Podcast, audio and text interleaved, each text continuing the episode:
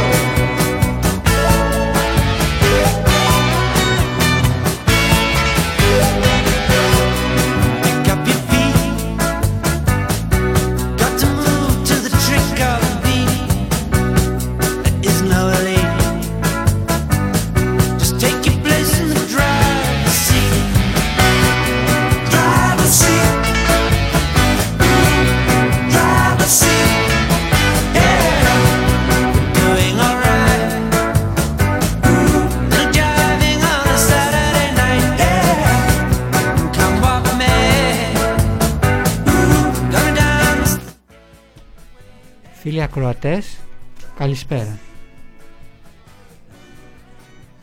Καλησπέρα.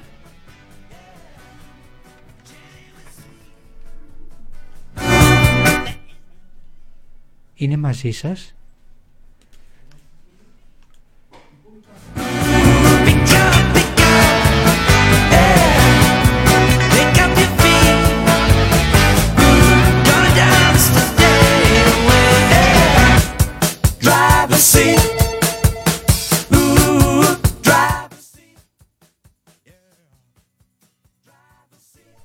φίλοι ακροατές, καλησπέρα. Είναι μαζί σας η εκπομπή του δικτύου ελεύθερων φαντάρων Σπάρτακος, φίλο πορείας. Μαζί σας είναι ο Γιάννης και ο Νίκος ο Αργυρίου από την Επιτροπή Εγγυήστρατευμένων. Θα έχουμε σήμερα τον πατέρα του φαντάρου που αυτοκτόνησε και θα έχουμε και ένα άλλο καλεσμένο που τα παιδιά του υπηρέτησαν στην επίμαχη μονάδα. Καλή ακρόαση.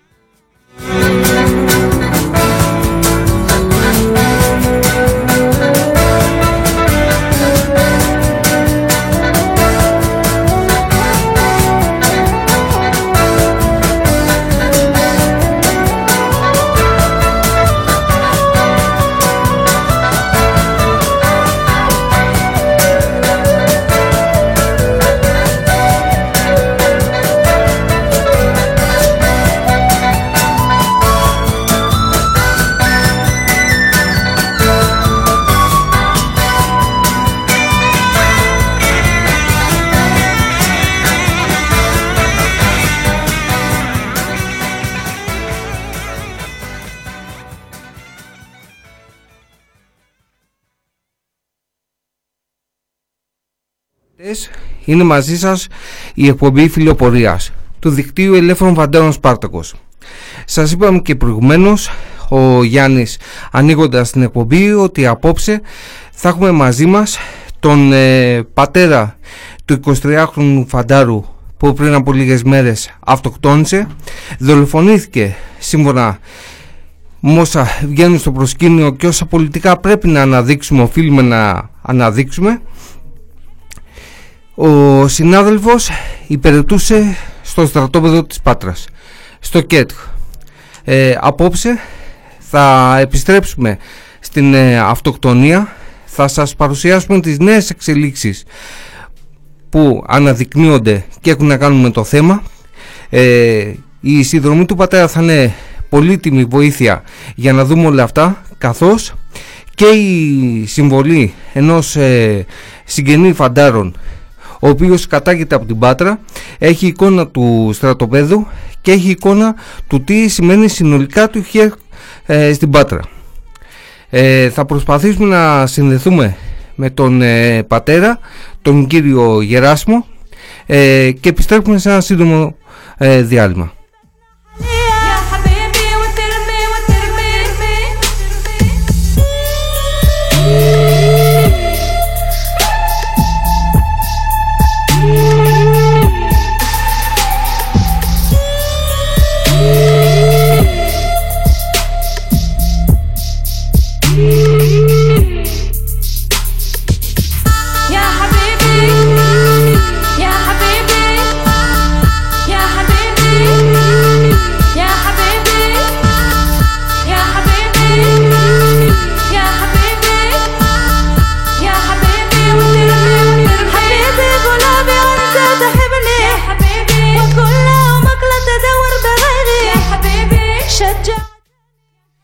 Καλωσορίζουμε στην εκπομπή μας τον κύριο Γεράσιμο, πατέρα του 23χρονου παλικαριού.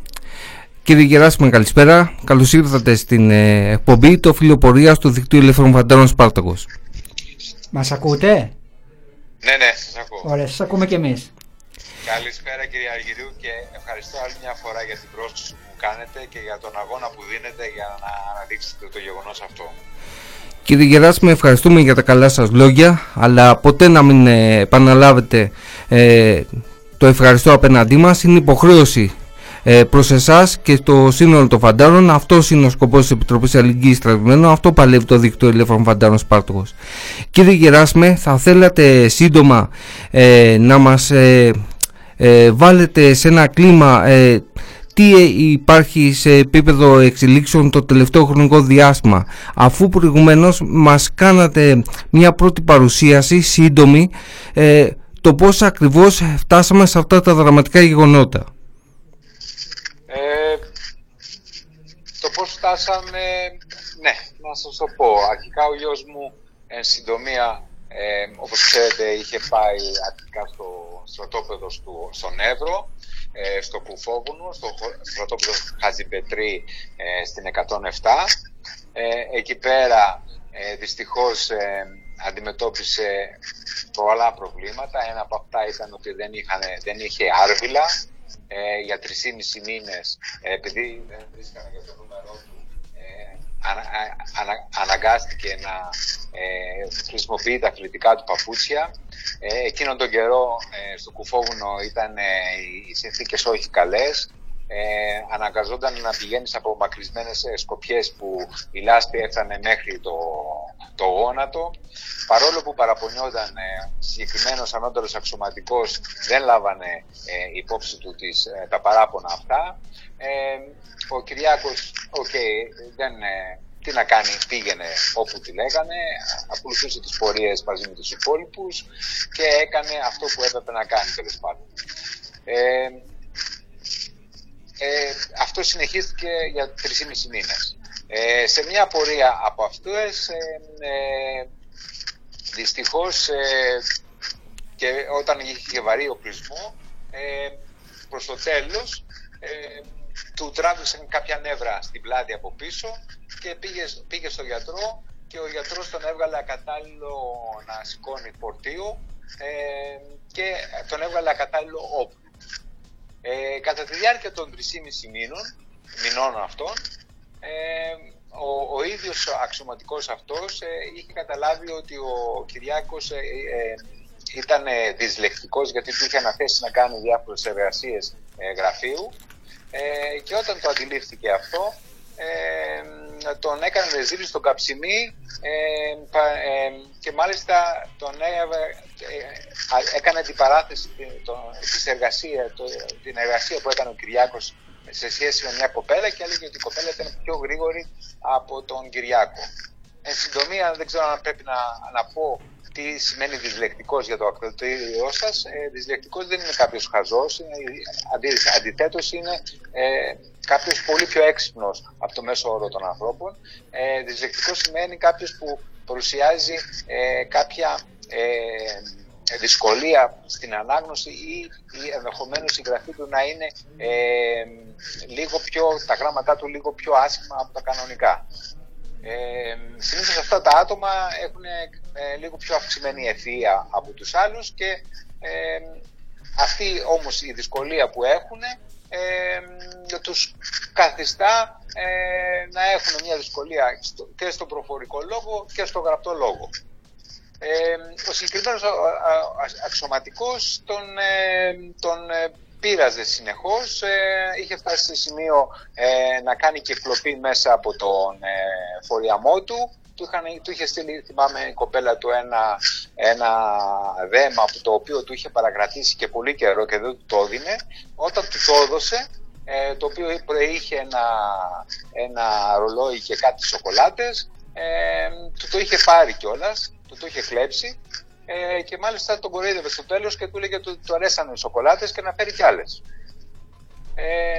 Όταν γίναν όλα αυτά, ο Κυριάκος δεν άντεξε πλέον και απευθύνθηκε στον ψυχολόγο του στρατοπέδου μετά από πάρα πολύ καιρό, 3,5 μήνες,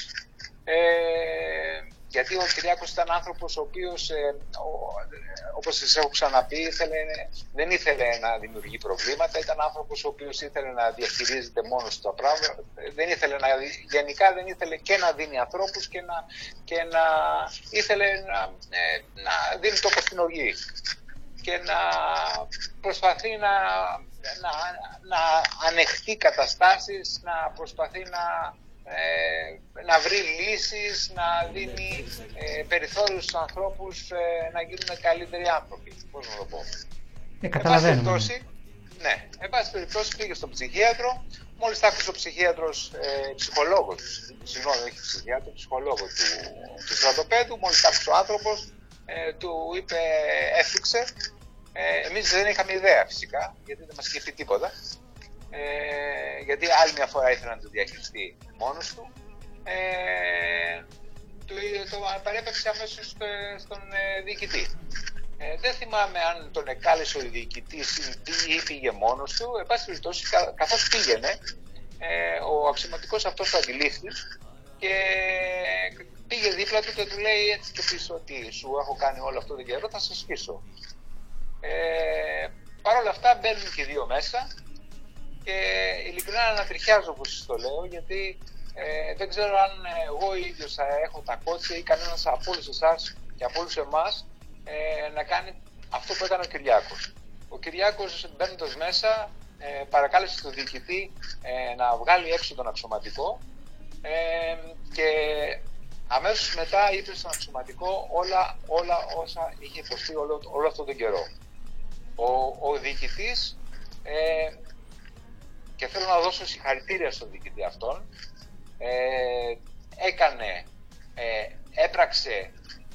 Έκανε άριστα το καθήκον του, γιατί έκτοτε ο Κυριάκος δεν είχε κανένα πρόβλημα. Υποθέτω ότι έβαλε τον ανώτερο αξιωματικό στη θέση του και συνέχισε τη θητεία του μέχρι τον Ιούλιο, μέχρι αρχές Ιουλίου, όπου και βρήκε ευκαιρία ο Κυριάκος. Λόγω COVID μπορούσε να πάρει αναβολή για οικονομικούς λόγους και πήρε μια αναβολή. Κύριε Γεράσιμε, πριν φτάσουμε στο ΚΕΤΧ, νομίζω ότι είναι πολύ χρήσιμο να ανακεφαλαιώσουμε και να βάλουμε ένα επιπλέον στοιχείο στη συζήτησή μας για τον ευρώ και να το κρατήσουμε. Δηλαδή, μέχρι τώρα μας έχετε περιγράψει ότι ο στρατός δεν μπορούσε στοιχειωδώς να καλύψει τις υποχρεώσεις του απέναντι στον φαντάρο που κάλεσε υποχρεωτικά να υπηρετήσει. Δηλαδή, το παλικάρι το είχαν 3,5 μήνες. Συγχωρείτε για τη διακοπή. Μόλις πήγε στον διοικητή, αμέσως μετά βρεθήκαν άρβιλα ως διαμαγείας. Ακριβώς. Άρα δείχνει αυτό ότι μόνο αν διαμαρτυρηθείς, αμφισβητήσεις, τότε δικαιώνεσαι. Αλλά μέχρι τότε... Εγώ πιστεύω ότι ο διοικητής είναι άξιος και μόλις επέπεσε στην αντίληψή του, όλα λυθήκανε. Απλώς... ας το κρατήσουμε, όμως... Δεν λειτουργούσε σωστά... μέχρι το σημείο εκείνο. Ακριβώς. Δηλαδή μέχρι να...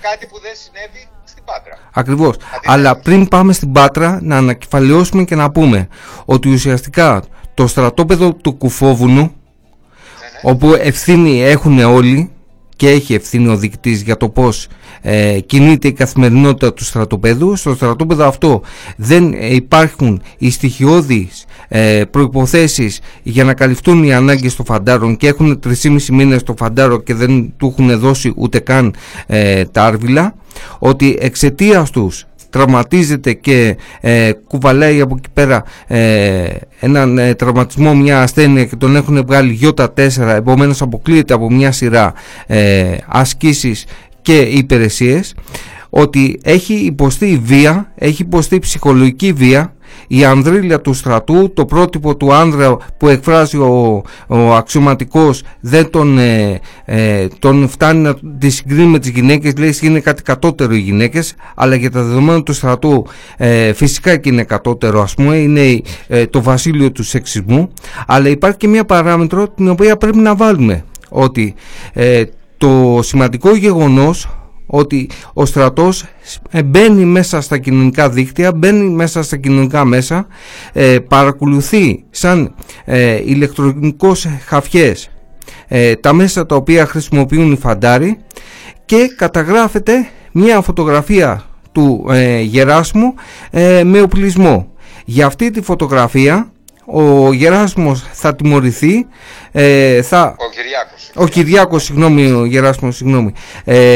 ο Κυριάκος θα τιμωρηθεί, θα γίνει πρότυπο η τιμωρία του για να παραδειγματιστούν και οι υπόλοιποι, και νομίζω ότι πρέπει να το κρατήσουμε, καθώς εδώ υπάρχει μια δέσμη ευθυνών, μια δέσμη καταστάσεων βίας, λεκτικής βίας με bullying, βίας συστηματικής, η οποία δημιουργεί ένα δεδομένο άσχημο σε συνδυασμό με τον ηλεκτρονικό χαφιεδισμό, για να πιάσουμε το νήμα και να πάμε στο ΚΕΤΧ της Πάτρας, που μετά την αναβολή του ο Κυριάκος θα πάρει μετάθεση. Στο ΚΕΤΧ της Πάτρας ποια είναι η συνέχεια της θητείας του, τι βιώνει εκεί? Μάλιστα. Πήγε πρώτα στη Θήβα, γιατί εκεί πέρα όσοι έχουν αναβολή περνάνε πρώτα από τη Θήβα. Εκεί εντάξει, δεν ήταν και ό,τι καλύτερο, αλλά δεν είχε ιδιαίτερα προβλήματα. Πέρασε όμως από εκεί, πήγε στην Πάτρα. Στην Πάτρα παρουσιάστηκε ένα μεγάλο πρόβλημα. Ποιο ήταν το πρόβλημα αυτό? Το πρόβλημα ήταν ότι ο Κυριάκος, εξαιτίας που είχε χαρακτηριστεί J3 ή J4, δεν θυμάμαι, πάντως ήταν άνευ όπλου, αυτό δεν άρεσε εκεί πέρα. Και δεν άρεσε γιατί? Επειδή έπρεπε να κάνει ο Κυριάκος υπηρεσίες και να φυλάει σκοπός, ο χαρακτηρισμός που είχε J3 ή J4 δεν του επέτρεπε να κάνει αυτές τις υπηρεσίες. Και λόγω του ότι δεν του το επέτρεπε, αυτό δεν άρεσε, υποθέτω, στους ανώτερους αξιωματικούς, γιατί έπρεπε να βγάζει τις υπηρεσίες αυτές για να δίνουν άδειες στους υπόλοιπους. Και σε πολλά βίσματα, γιατί να θυμίσουμε ότι το στρατόπεδο αυτό είναι ένα από τα πιο βισματικά στρατόπεδα στην Ελλάδα, οπότε μπορεί να ήλπιζαν αυτοί... Πολύ σωστά. Ναι. Ναι. Πολύ σωστά, κύριε Παπαδίνο. Ναι. Ναι. Το θέμα είναι ότι... Αυτό δυστυχώς έγινε, και όταν ο Κυριάκος παραπονέθηκε άρχισε το bullying. Το bullying, όπως πολύ σωστά είπατε, επειδή είχε βγάλει αυτή τη φωτογραφία τότε στον Εύρο, τότε του είχαν πει ότι παίρνεις 10 μέρες φυλακή, αλλά μένει και το θέμα ανοιχτό και μπορείς να πας στρατοδικείο. Αυτό το χρησιμοποιήσανε και τον είχαν απειλήσει, γιατί λέγανε ότι μία απειλή που του είχαν κάνει ήταν ότι θα το βγάλουν με άδεια, αλλά θα στείλουν τη στρατονομία επίτηδες στο νησί για να το ξεφτυλίσουν και στην Κεφαλονιά, για να γίνει σύλληψη εκεί πέρα και να τον περάσουν στρατοδικείο. Βεβαίως δεν ήταν μόνο αυτό, γιατί κάποιος δεν αυτοκτονεί για ένα μόνο παράπτωμα, πρέπει να του είχαν υποκλέψει και στοιχεία που δεν ξέρω τι μέσα από το κινητό του, γιατί στον αδερφό του εξομολογήθηκε ότι του είχαν πάρει και άλλα πράγματα από το κινητό, ένας που ήταν σχετικός με τα κομπιούτερ, του είχε πάρει δεδομένα από το τηλέφωνο και δεν ξέρω με τι τον εκβιάζανε. Γιατί το λέω αυτό? Γιατί όταν μας εξομολογήθηκε 2 μέρες πριν κάνει αυτή την πράξη ότι το πρόβλημά του ήταν αυτό και μου ανέφερε ότι τον εκβιάζουν και ότι του έχουν πει αυτό, ότι θα περάσει στρατοδικείο και τα λοιπά, του είπα ότι καταρχήν δεν μπορεί κάποιος να τιμωρηθεί 2 φορές για την ίδια πράξη. Μου ανέφερε ότι έχει βγάλει άλλες φωτογραφίες και με τέτοιο υλικό και στον Εύρο και μετά και τα λοιπά. Του λέω, το δεις εξαματήριν που κατορσοφού, αλλά και πάλι να έχεις βγάλει και άλλες φωτογραφίες, ούτε πρώτος είσαι ούτε τελευταίος, όλοι οι φανταροί έχουν βγάλει φωτογραφίες, το θέμα είναι ότι δεν τις έχεις ανεβάσει στο Instagram ή στο Facebook, οπότε είναι για προσωπική χρήση και εν πάση περιπτώσει, εφόσον το έχεις κάνει, θα το δηλώσεις στο διοικητή σου και θα τιμωρηθείς για αυτή την πράξη που έχεις κάνει σαν άντρας. Τελείως υπόθεση. Όμως συνέχισε να επιμένει και να λέει όχι, οι κύριοι αυτοί με κρατάνε καλά και δεν θα με αφήσουν έτσι. Όμως δεν μου ανέφερε ποτέ πώς το κρατάνε και γιατί. Δυστυχώς δεν έχω μάθει, θα μάθω. Προσπαθώ να μάθω, γιατί και όλα αυτά δεν ήξερα τίποτα και μέχρι τώρα έχω μάθει πάρα πολλά πράγματα. Κύριε Γεράσπε, ελπίζω να μάθω. Το κινητό αυτή τη στιγμή κρατείται στο λιμεναρχείο, γιατί είναι προϊόν της έρευνας. Έχω κάνει αίτηση να το πάρω και μόλις το πάρω θα πάω σε ειδικούς τεχνικούς να δω τι μπορώ να ανακαλύψω από εκεί πέρα. Κύριε Γεράσμε, ευχαριστούμε για την λεπτομερή περιγραφή που μας κάνατε, γιατί δώσατε και σε εμάς αλλά και στους ακροατές τη δυνατότητα να σχηματίσουν με μια εικόνα για το τι βίωσε το παλικάρι σας στον Εύρο, στο Κουφόβουνο, τι βίωσε στην Πάτρα και ένα συμπέρασμα στο οποίο μπορούμε να καταλήξουμε μετά από όλα αυτά είναι ότι ουσιαστικά του είχαν δημιουργήσει ένα αίσθημα καταδίωξης, μια μανία καταδίωξης που τελικά το σύνολο αυτό των παραγόντων της βίας που ασκήθηκε πάνω του το οδήγησαν στην αυτοκτονία. Υπάρχουν όμως ορισμένες εξελίξεις στο τελευταίο χρονικό διάστημα, για να περάσουμε σε ένα δεύτερο επίπεδο στην εκπομπή μας, όπου έρχονται να ενισχύσουν τον αγώνα της οικογένειας, έρχονται να ενισχύσουν και την προσωπική σας προσπάθεια που κάνετε τόσο καιρό, να προβάλλοντας την αντίληψη της αυτοκτονίας. Έχουμε πλέον την έκθεση του Τεχνικού Συμβούλου, έχουμε πλέον την έκθεση της Λιμενικής Αρχής. Τι μπορείτε να μας περιγράψετε για αυτά? Με συγχωρείτε που σας διέκοψα, να σας κάνω μια μικρή διόρθωση. Ναι, έχουμε την πραγματογνωμοσύνη του κύριου Αναστάσιου Δέδε και έχουμε και ακόμα μία πραγματογνωμοσύνη της ασφαλιστικής της Ιδρογείου, που έχουν συντάξει ο κύριος Παπακοσταντίνου Αθανάσιος και ο κύριος Σιμόπουλος Ηλίας. Αυτές οι 2 πραγματογνωμοσύνες υπάρχουν αυτή τη στιγμή. Η προανάκριση που διεξάγει ακόμα το λιμεναρχείο δεν έχει ολοκληρωθεί, γιατί καταθέτουν ακόμα μάρτυρες. Δεν έχει τελειώσει δηλαδή η έρευνα, η διαδικασία, την εργασία του. Δεν έχει τελειώσει ακόμα την όλη προανάκτηση που διεξάγει. Απλώς έχουμε τις 2 εκθέσεις αυτή τη στιγμή, που η πρώτη έκθεση του κύριου Δέδε έχει τεκμηριώσει σαφέστατα ότι το αυτοκίνητο ήταν σε στάση, ότι ήταν η ταχύτητα, το όχημα ήταν, τα κτηριά ήταν σε εκκίνηση, η ταχύτητα ήταν πρώτη, ότι το όχημα είχε ταχύτητα 7 χιλιόμετρων όταν έπεσε στον κρεμό, ότι ο οδηγός δεν φόραγε ζώνη, κάτι που να σας εξομολογηθώ, επειδή ο Κυριάκος όχι μόνο είχε σπουδάσει αλλά είχε και εργαστεί στο Λονδίνο, ένα χρόνο του είχε γίνει δεύτερο πετσί η ζώνη, αλλά και πριν πάει στο εξωτερικό, θυμάμαι κάναμε ομιλικούς καυγάδες, γιατί εγώ είχα και λίγα κιλάκια, δεν μου άρεσε η ζώνη, και θυμάμαι ότι συνέχεια τσακωνόμασταν για αυτό το θέμα, γιατί ήταν ο μόνιμος καυγάδας μας. Δηλαδή δεν εννοείται ο Κυριάκος να οδηγούσε και να μην έβαζε ζώνη. Και το αυτοκίνητο ήταν κάθετα μεταξύ, που υπάρχει ένα κεσάκι, γιατί στο συγκεκριμένο σημείο υπάρχουν μπάρες σε ένα μεγάλο κομμάτι και συνεχίζουν οι μπάρες και υπάρχει μόνο ένα μικρό κομματάκι που έχουν γίνει και άλλα ατυχήματα εκεί πέρα και υπάρχει ένα εκκλησάκι και η μπάρα. Οπότε το αυτοκίνητο ήταν κάθετα εκεί πέρα και εκεί ακριβώς είχε σταματήσει. Λοιπόν, και η άλλη πραγματογνωμοσύνη πάλι τα ίδια καταλήγει και αποκλείει και αυτή ότι ήταν περίπτωση τροχαίου ατυχήματος.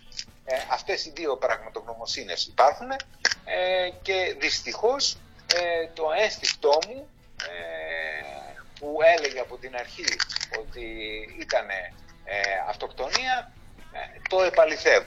Δεν σας κρύβω ότι παρακαλούσα μέσα μου να μην το επαληθεύσω. Θα ήθελα σαν άνθρωπος να βγούνε και να πούνε ότι ήταν ατύχημα. Προσωπικά θα είχα ηρεμήσει σαν πατέρας. Κύριε Γεράσιμε, νομίζω ότι ο κάθε ακροατής μπορεί να βγάλει τα συμπεράσματά του με βάση αυτά που περιγράψατε. Όμως θέλω να σας θέσω ένα άλλο ερώτημα. Τι θεωρείτε ότι προωθεί ο στρατός, το Υπουργείο Άμυνας, το Γενικό Επιτελείο Στρατού αυτή την περίοδο? Τι γίνεται με τις ΕΔΕ και αν είσαστε γνώστης της διεξαγωγής τους, αν είσαστε γνώστης των συμπερασμάτων, ποια είναι η αίσθηση που συνολικά έχετε για το πώς ο στρατός αντιμετωπίζει την περίπτωση της αυτοκτονίας? Κοιτάξτε να δείτε, όπως γνωρίζετε οι ΕΔΕ είναι απόρριτες και γι' αυτό το λόγο δεν έχω την παραμικρή ιδέα. Το μόνο που γνωρίζω μέχρι τώρα ήταν ότι η πρώτη ΕΔΕ ήταν μια φαρσοκομωδία. Και ήταν μια φαρσοκομωδία γιατί κλήθηκαν να κάνουν την ΕΔΕ οι ίδιοι συντελεστές που ήταν στην ίδια τη μονάδα. Οπότε θεωρώ αυτονόητο ότι δεν μπορούν οι ίδιοι συντελεστές να δικάσουν ή να βγάλουν, όχι να δικάσουν, να βγάλουν ένα πόρισμα ανεξάρτητο. Να βγάλουν ένα πόρισμα ανεξάρτητο για τους ίδιους τους εαυτούς. Νομίζω ότι Γιάννης Κερνάει, Γιάννης ταυτίζεται ο αυτός που ελέγχει με αυτόν που ελέγχεται. Μπράβο, Γιάννης Κερνάει, Γιάννης Πίνης δεν γίνεται. Κύριε Γεράσιμε, οι ΕΔΕ περιορίστηκαν στο στρατόπεδο της Πάτρας ή το ΓΕΣ το απασχόλησε το σύνολο της θητείας του και το τι συνέβη σε όλα τα στρατόπεδα τα οποία υπηρέτησε το παλικάρι? Αυτό, κύριε Αργυρίου, θα ήθελα και εγώ να το γνωρίζω και είναι μια πάρα πολύ καλή ερώτηση. Θα ήθελα και εγώ να είχα μια απάντηση από το ΓΕΣ. Εσάς σας κάλεσαν να καταθέσετε ή τα άλλα μέλη της οικογένειας, αυτά που γνωρίζετε? Ναι, βεβαίως, εγώ έχω πάει να καταθέσω. Δυστυχώς, και τα άλλα μέλη τα έχουν καλέσει, αλλά δεν ξέρανε κάτι παραπάνω τα άλλα μέλη, οπότε δεν πήγαν. Ναι. Ήταν στην διακριτική ευχέρεια να καταθέσουμε, δεν μας εμπόδισε κανένας. Όχι, οι διαδικασίες του Λιμεναρχείου μπορώ να πω ότι διεξάχθηκαν άψογες. Το Λιμεναρχείο Κεφαλονιάς. Όχι, αν σας κάλεσε ο στρατός για να καταθέσετε για την ΕΔΕ, όχι αν σας κάλεσε το Λιμεναρχείο για την ΕΔΕ. Όχι. Από το στρατό τίποτα. Από το στρατό το μόνο που έγινε ήταν ότι έχουν σπάσει τα τηλέφωνα, συγκεκριμένα στο γραφείο Κηδιών. Έχουν σπάσει τα τηλέφωνα, έχουν κάνει γύρω στα 650 τηλέφωνα που είχε πει ο Τελετάκης για να πληρώσουν την κηδεία του παιδιού. Του είπα να τους μεταβιβάσει ότι το μόνο που κάνω δεκτό από αυτούς και έκανα δεκτό είναι η τυπημένη σημαία. Από αυτούς δεν κάνω δεκτό ούτε φράγκο, γιατί το έχουν μολύνει τα χέρια ανάξιων αξιωματικών που είναι μέσα σε αυτή τη μονάδα. Γι' αυτό το λόγο δεν θέλω ούτε φράγκο τσακιστό. Όταν και όσον υπάρξει κάθαρση, μετά τα συζητάμε. Κύριε Γεράσιμε, μια τελευταία ερώτηση.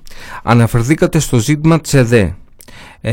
Γνωρίζουμε με ποιους όρους έγινε η ΕΔΕ στο επίπεδο της Πάτρας, στο ΚΕΤΧ της Πάτρας.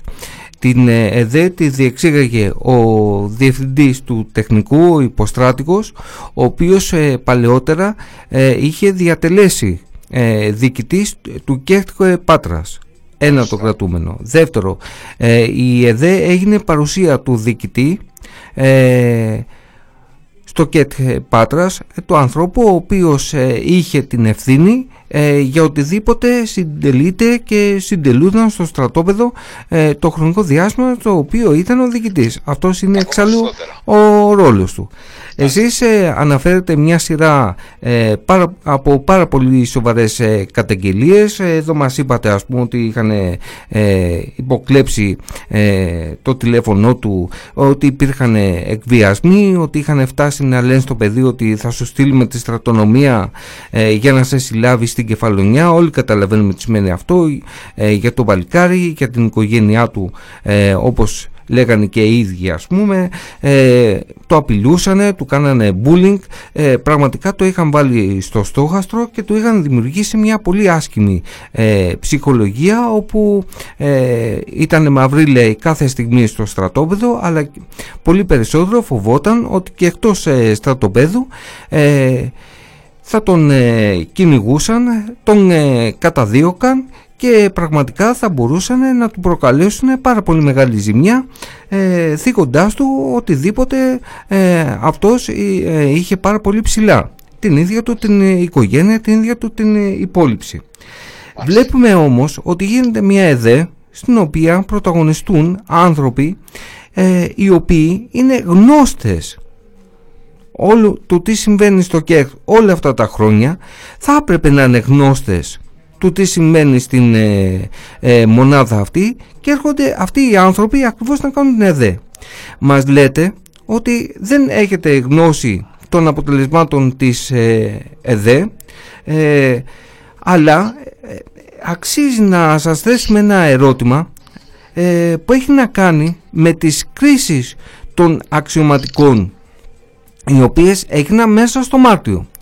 Σύμφωνα με αυτές τις κρίσεις, και πολύ περισσότερο με παρανομαστεί την αυτοκτονία ενός παιδιού και την αυτοκτονία ενός παιδιού μετά από όλα αυτά τα οποία έχουν γνωστοποιηθεί διαμέσου του τύπου, των καναλιών, των ραδιοφώνων. Το θέμα σας έχει πάρει διάσταση, έχει απασχολήσει, έχει δημιουργήσει φοβερή αγωνία και συναισθήματα αλληλεγγύης και στην Κεφαλονιά και στην Πάτρα, και όποιος το μαθαίνει πραγματικά σου λέει, και το παλικάρι το φάγανε, τι έγινε εκεί πέρα.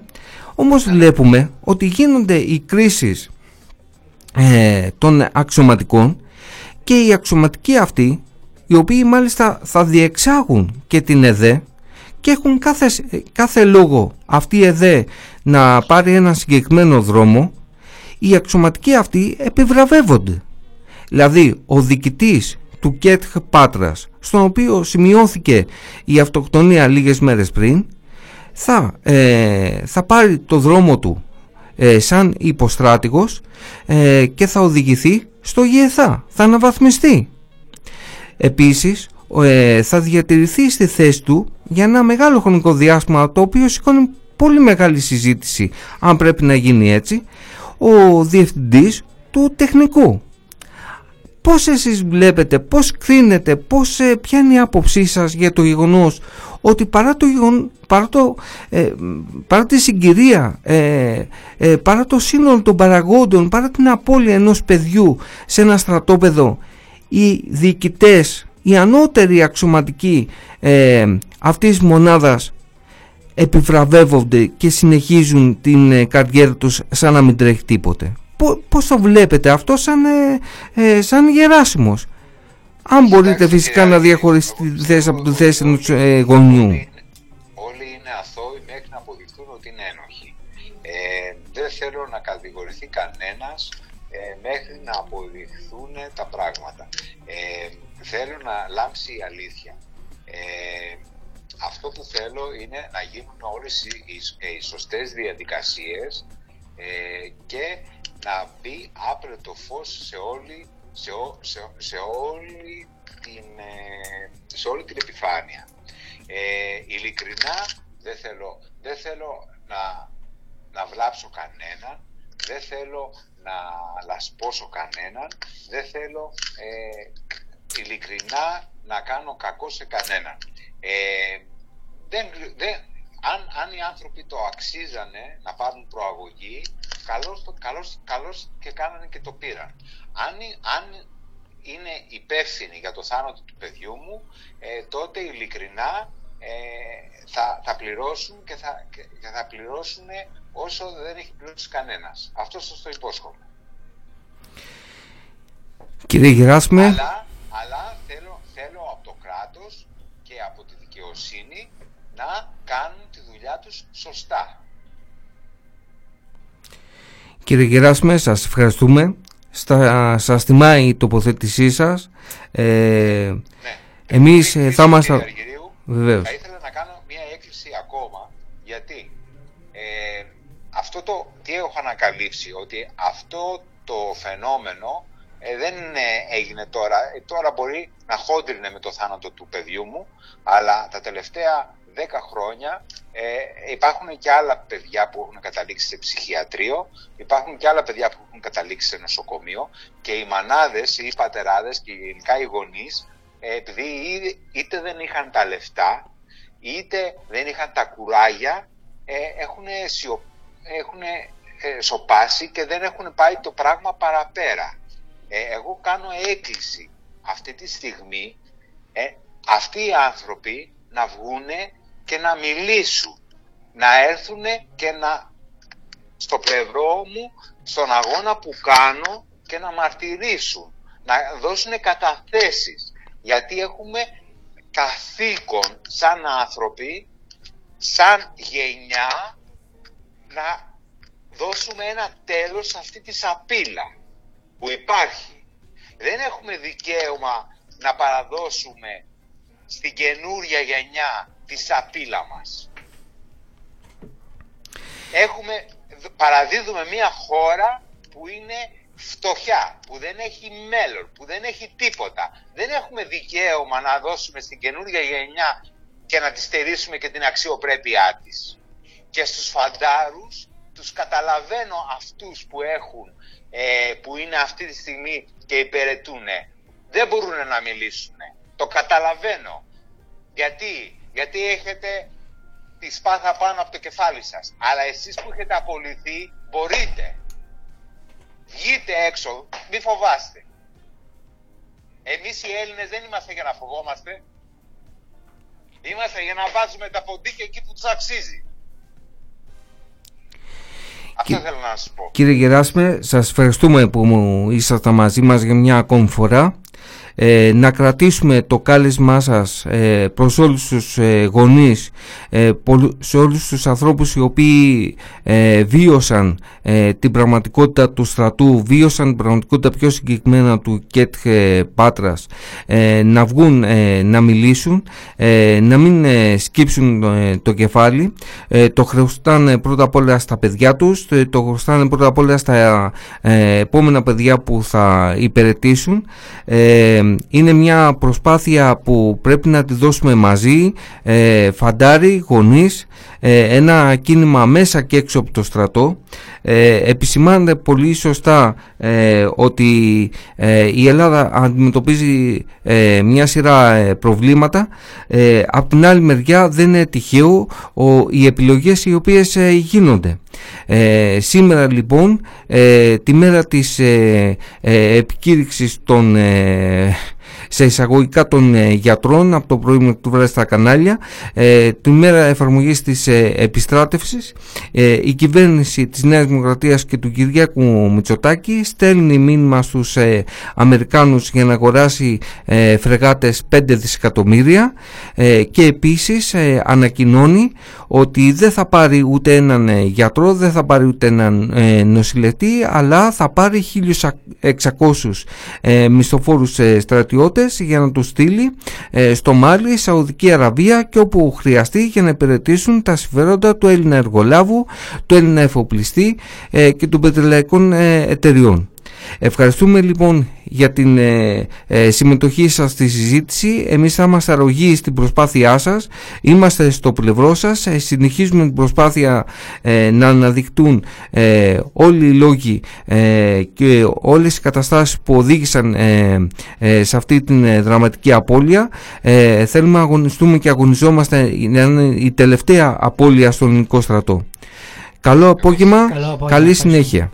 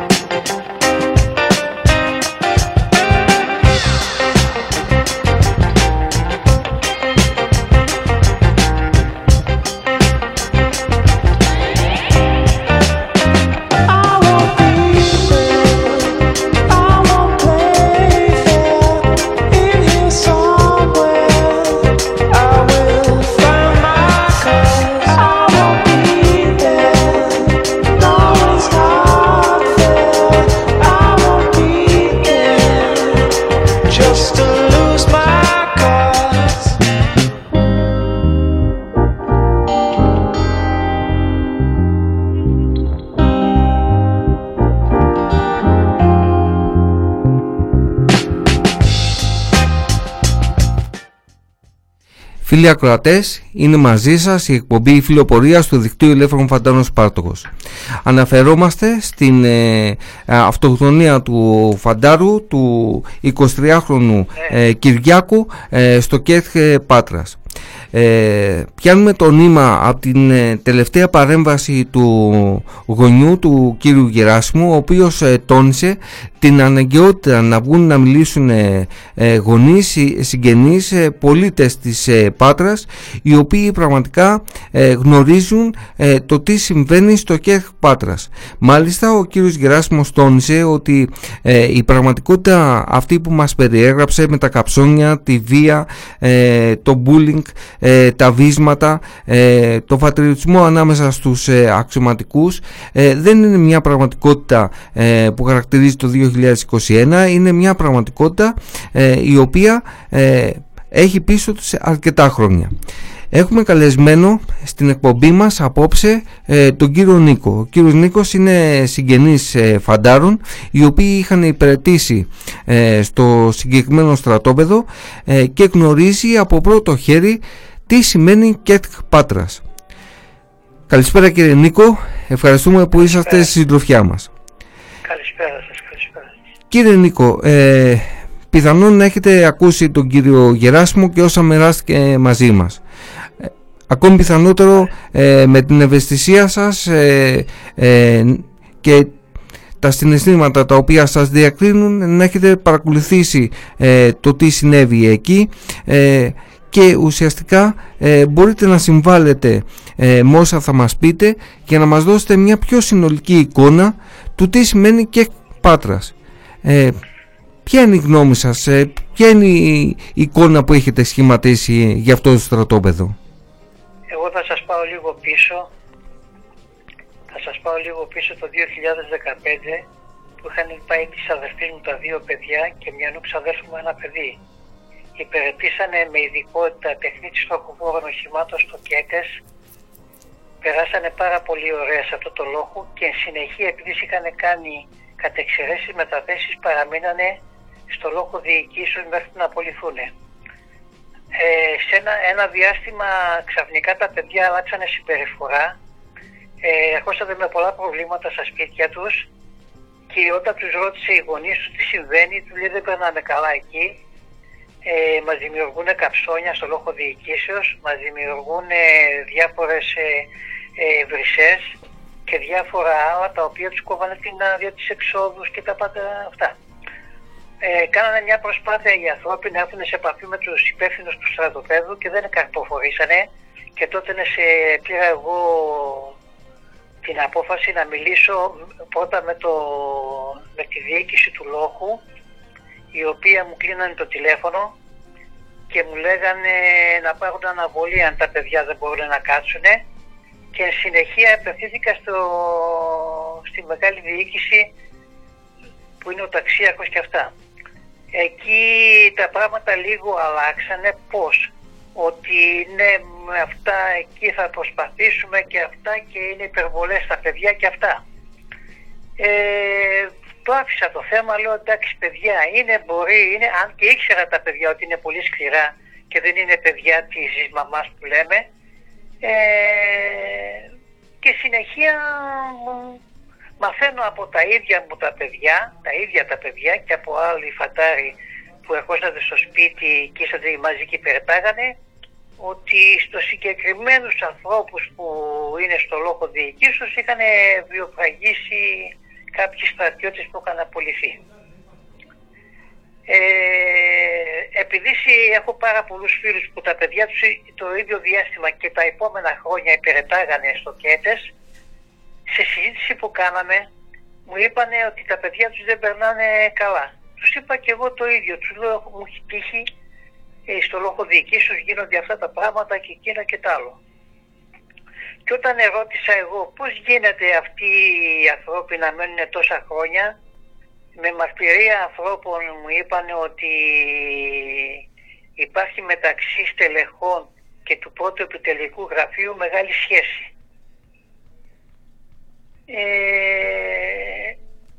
Όταν τα παιδιά μου πλέον είχαν φτάσει στο αποχώρητο και δεν μπορούσαν άλλο να περαιτούν γιατί ήταν σε σημείο να ζητήσουν αναβολή, απευθύνθηκα στο ΓΕΣ. Τότε στο ΓΕΣ είπα όλα αυτά που σας λέω. Δεν είδα αποτέλεσμα. Με το πρώτο πράγμα που έγινε είναι τα δύο παιδιά να πάρουν αναβολή και να πάνε το 2019.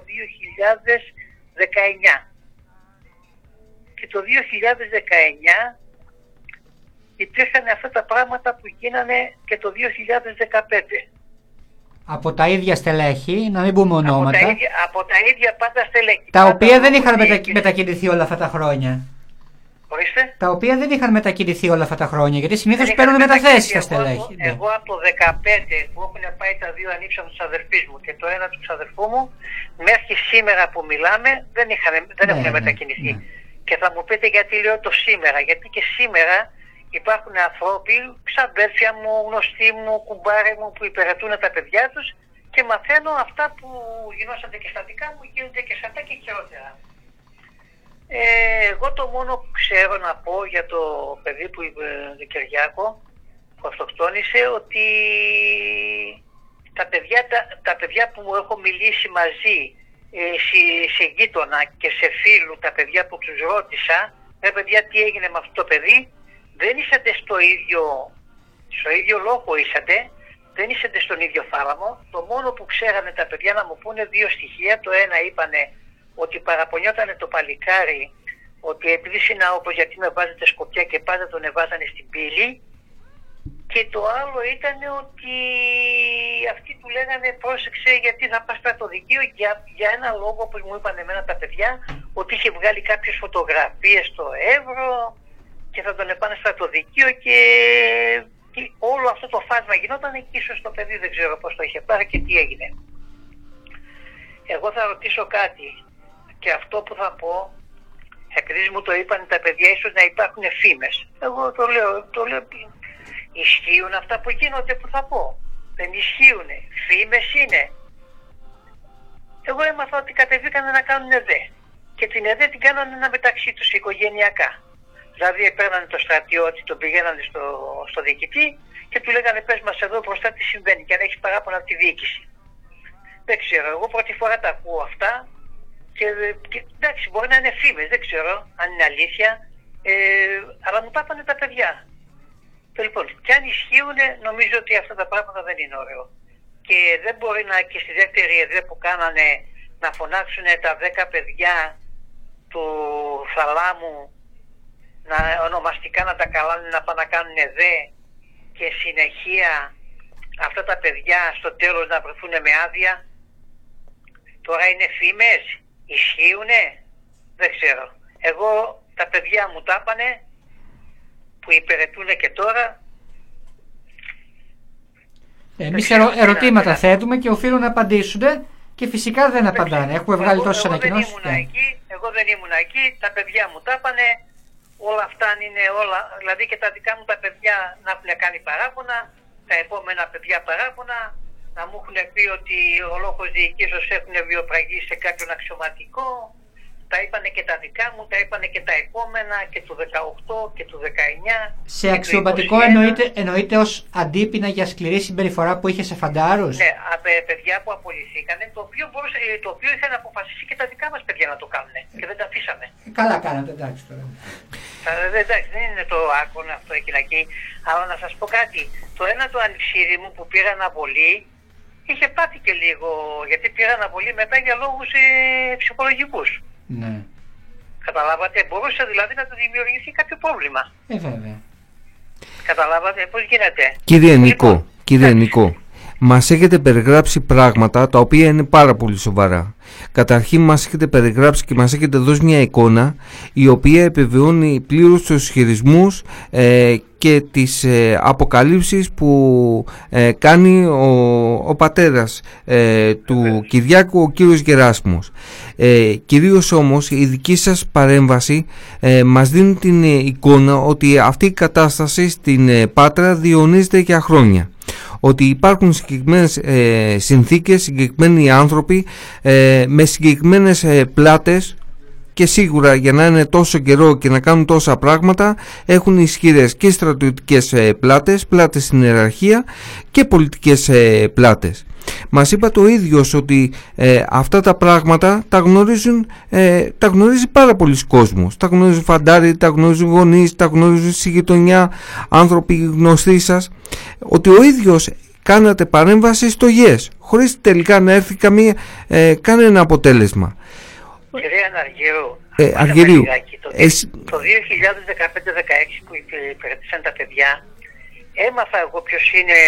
και είναι στο λόγο διοικήσεως που επιτελείται από το λοχαγό μέχρι τον ταξίαρχο. Εκτός από τον ταξίαρχο όλοι οι άλλοι έχουν παραμείνει. Και σήμερα που μιλάμε το 2021, αν σας δώσω τα ονόματα αυτά, θα τα βρείτε στο λόγο διοικήσεως. Άρα λέτε ότι υπάρχουν... Το 2015 που είχαν δημιουργήσει τα πολλά προβλήματα στα παιδιά, είναι ακόμα μέχρι σήμερα και υπηρετούν και έχουν τα πόστα αυτά που έχουν στο λόγο διοικήσεως. Είναι τα ίδια, δεν έχει αλλάξει τίποτα.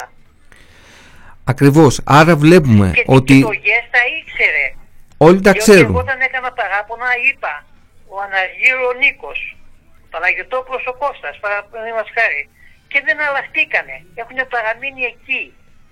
Και έπρεπε να γίνει τώρα, ακόμα και τώρα που έγινε η αυτοκτονία του παιδιού, πάλι δεν έχουν αλλάχτεί. Καταλάβατε γιατί μιλάμε. Για παρακράτος μιλάμε. Ναι. Μόνο που είναι μέσα στο κράτος. Εγώ μπήκα στο site, εγώ που είμαι 70 χρονών, μπήκα στο site μέσα και είπε μια γυναίκα, ούτε την ξέρω, το site εγώ το είδα, το e-radio, και λέει η γυναίκα ότι όταν το παιδί μου άρχισε και δημιουργήσε ψυχολογικά προβλήματα, έκανε ένα τηλέφωνο και της είπανε, κυρία μου, άμα θέλει να το επαιρετήσει το παιδί, άμα δεν θέλει να σηκωθεί να φύγει. Και τρέχει στα ψυχιατρία η γυναίκα,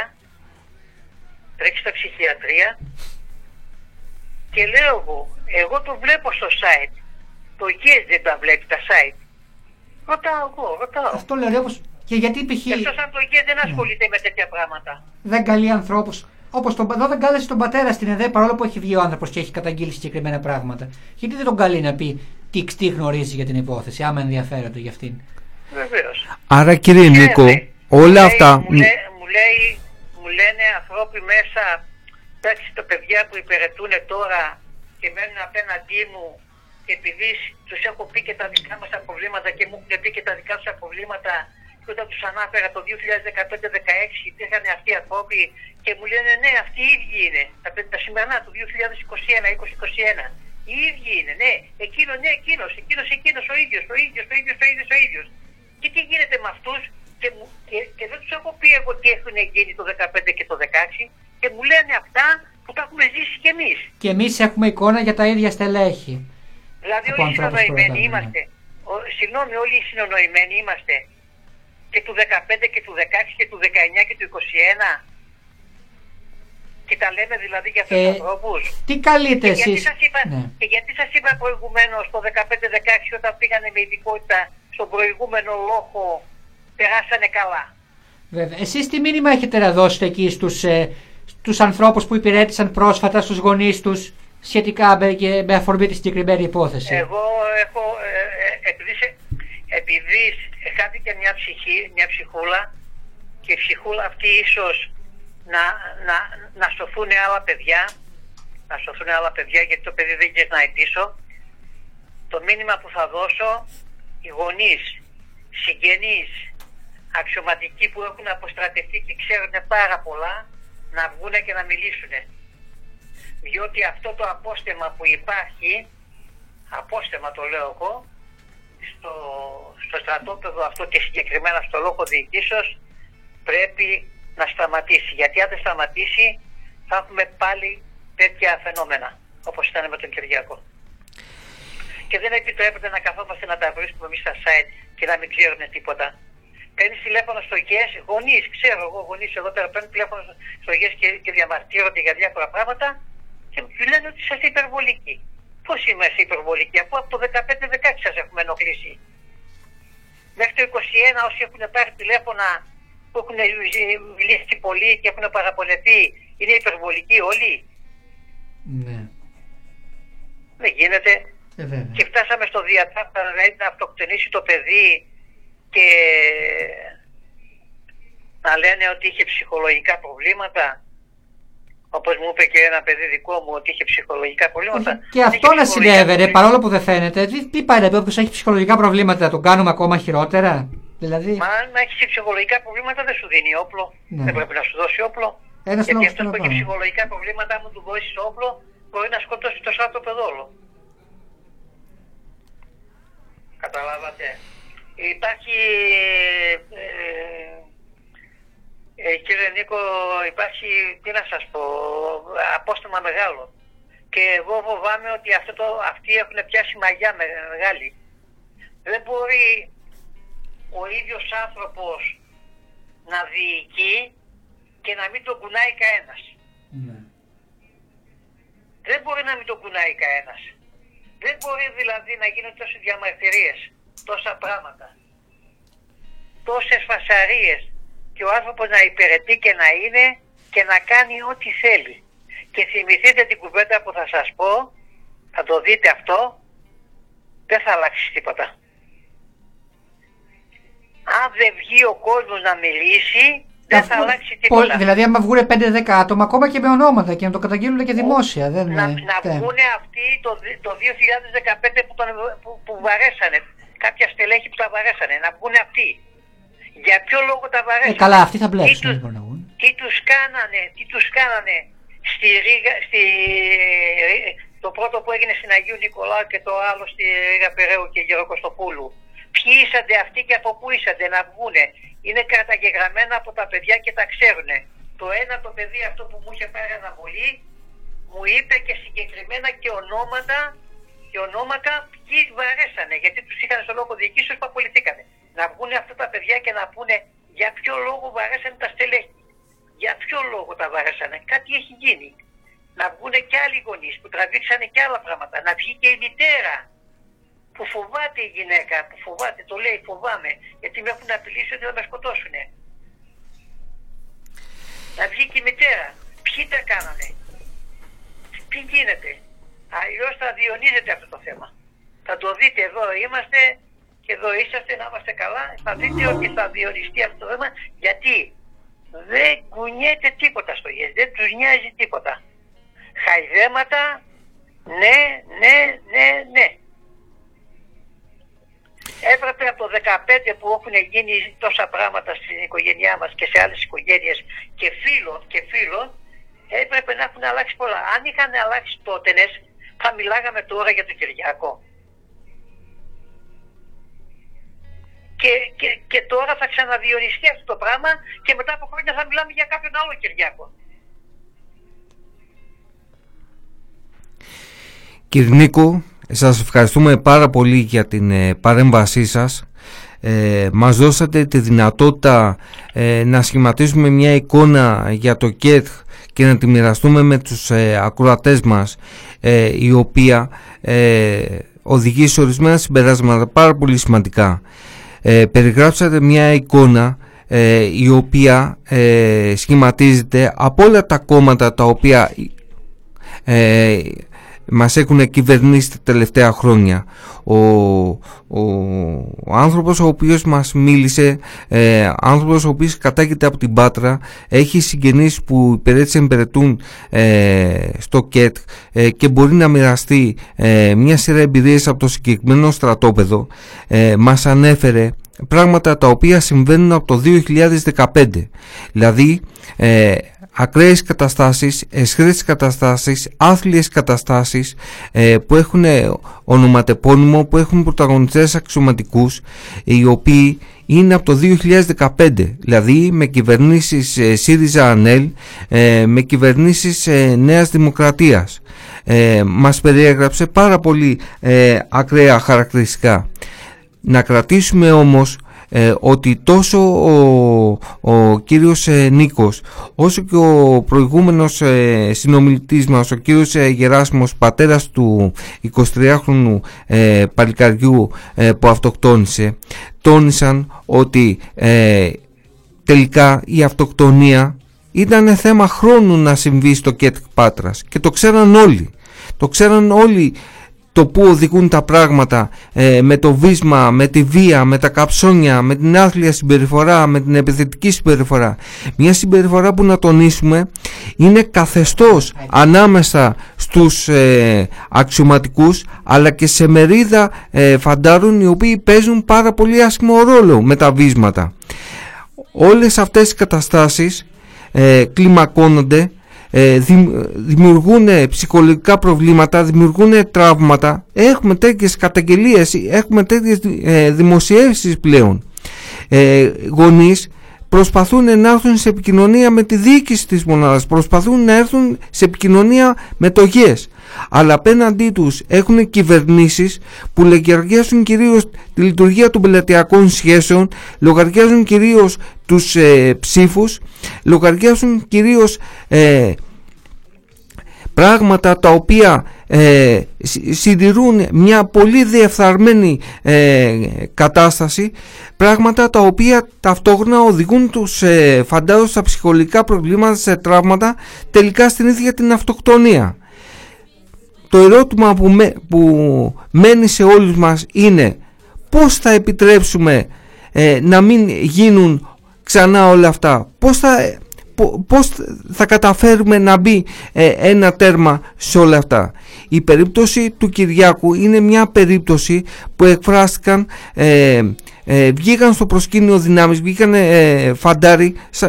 Συνομιλήσαμε σε μια προηγούμενη εκπομπή μας με φαντάρο από το συγκεκριμένο στρατόπεδο. Βγήκαν συγγενείς, έχει απασχολήσει τον τύπο, τα κανάλια, έχει δημιουργήσει μεγάλα ερωτήματα στην τοπική κοινωνία, στην Κεφαλονιά, στην Πάτρα, αλλά όχι μόνο.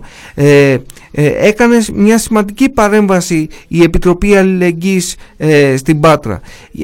Και βλέπουμε όμως ότι έρχονται στο προσκήνιο ερωτήματα. Θα υπάρξει δικαιοσύνη ή θα υπάρχει συγκάλυψη? Θα μπει ένα τέλος σε όλα αυτά ή πολύ απλά θα κρύψουμε τα προβλήματα κάτω από το χαλάκι για να μπορούν να μοιράζουν τα ψηφαλάκια τα αστικά κόμματα εξουσίας και να λειτουργεί το κράτος όπως είναι?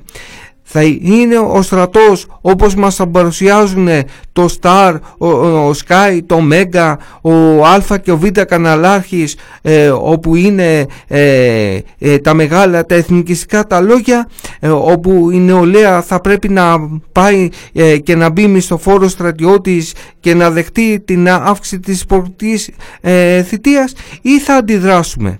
Θα φτιάξουμε επιτέλους, θα ενισχύσουμε την προσπάθεια για ένα κίνημα μέσα και έξω από το στρατό?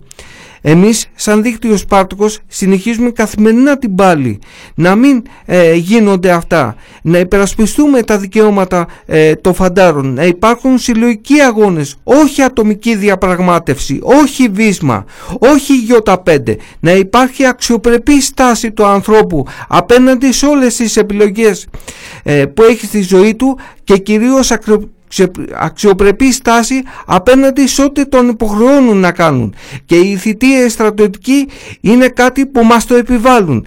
Σε αυτή τη στιγμή κανένας δεν πρέπει να είναι μόνος του, όλοι μαζί πρέπει να δώσουμε τη μάχη και το δίκτυο Σπάρτακος κάνει αυτό. Πραγματικά το λέμε ότι σε μια σειρά καταστάσεις, αν υπάρχει παρέμβαση του δικτύου Σπάρτακος, θα ήταν διαφορετικά τα πράγματα, θα βελτιώνονταν τα πράγματα. Υπάρχουν μια σειρά καταστάσεις οι οποίες σταμάτησαν, μια σειρά χυδαιότητες στα στρατόπεδα τα οποία σταμάτησαν. Οτιδήποτε θετικό έχει υπάρξει μέσα στα στρατόπεδα αυτή τη στιγμή είναι κατάκτηση του δικτύου Σπάρτακος.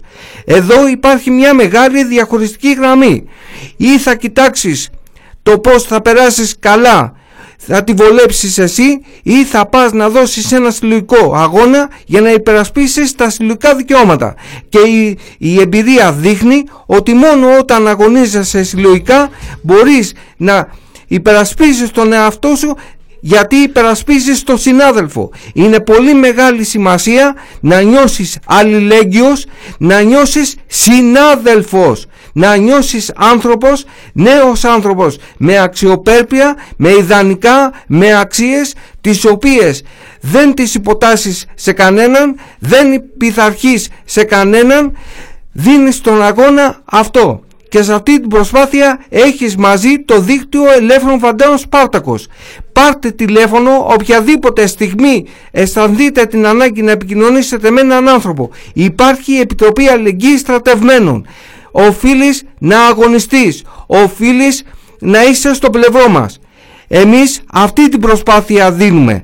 Σε τελική ανάλυση, δεκάδες συλλογικότητες αυτή τη στιγμή προσπαθούν να συνεννοηθούν και να κλιμακώσουν μια προσπάθεια να υπάρξει ένα κίνημα απέναντι σε όλα αυτά, απέναντι στους εξοπλισμούς, απέναντι στους μισθοφόρους, απέναντι στην αύξηση θητείας. Στις 17 Απριλίου η νεολαία δεν πρέπει να σκύψει το κεφάλι.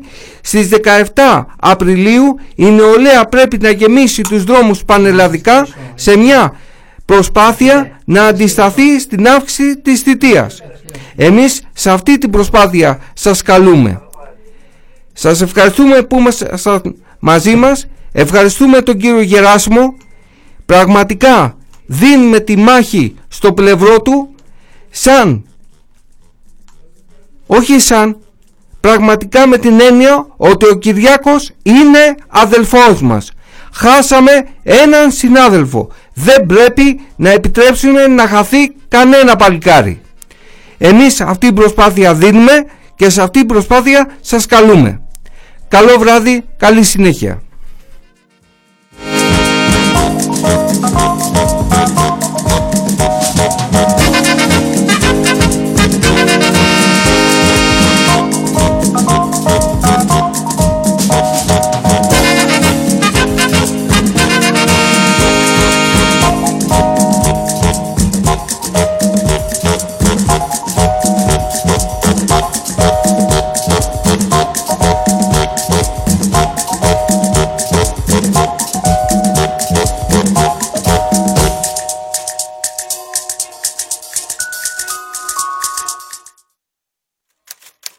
thepressproject.gr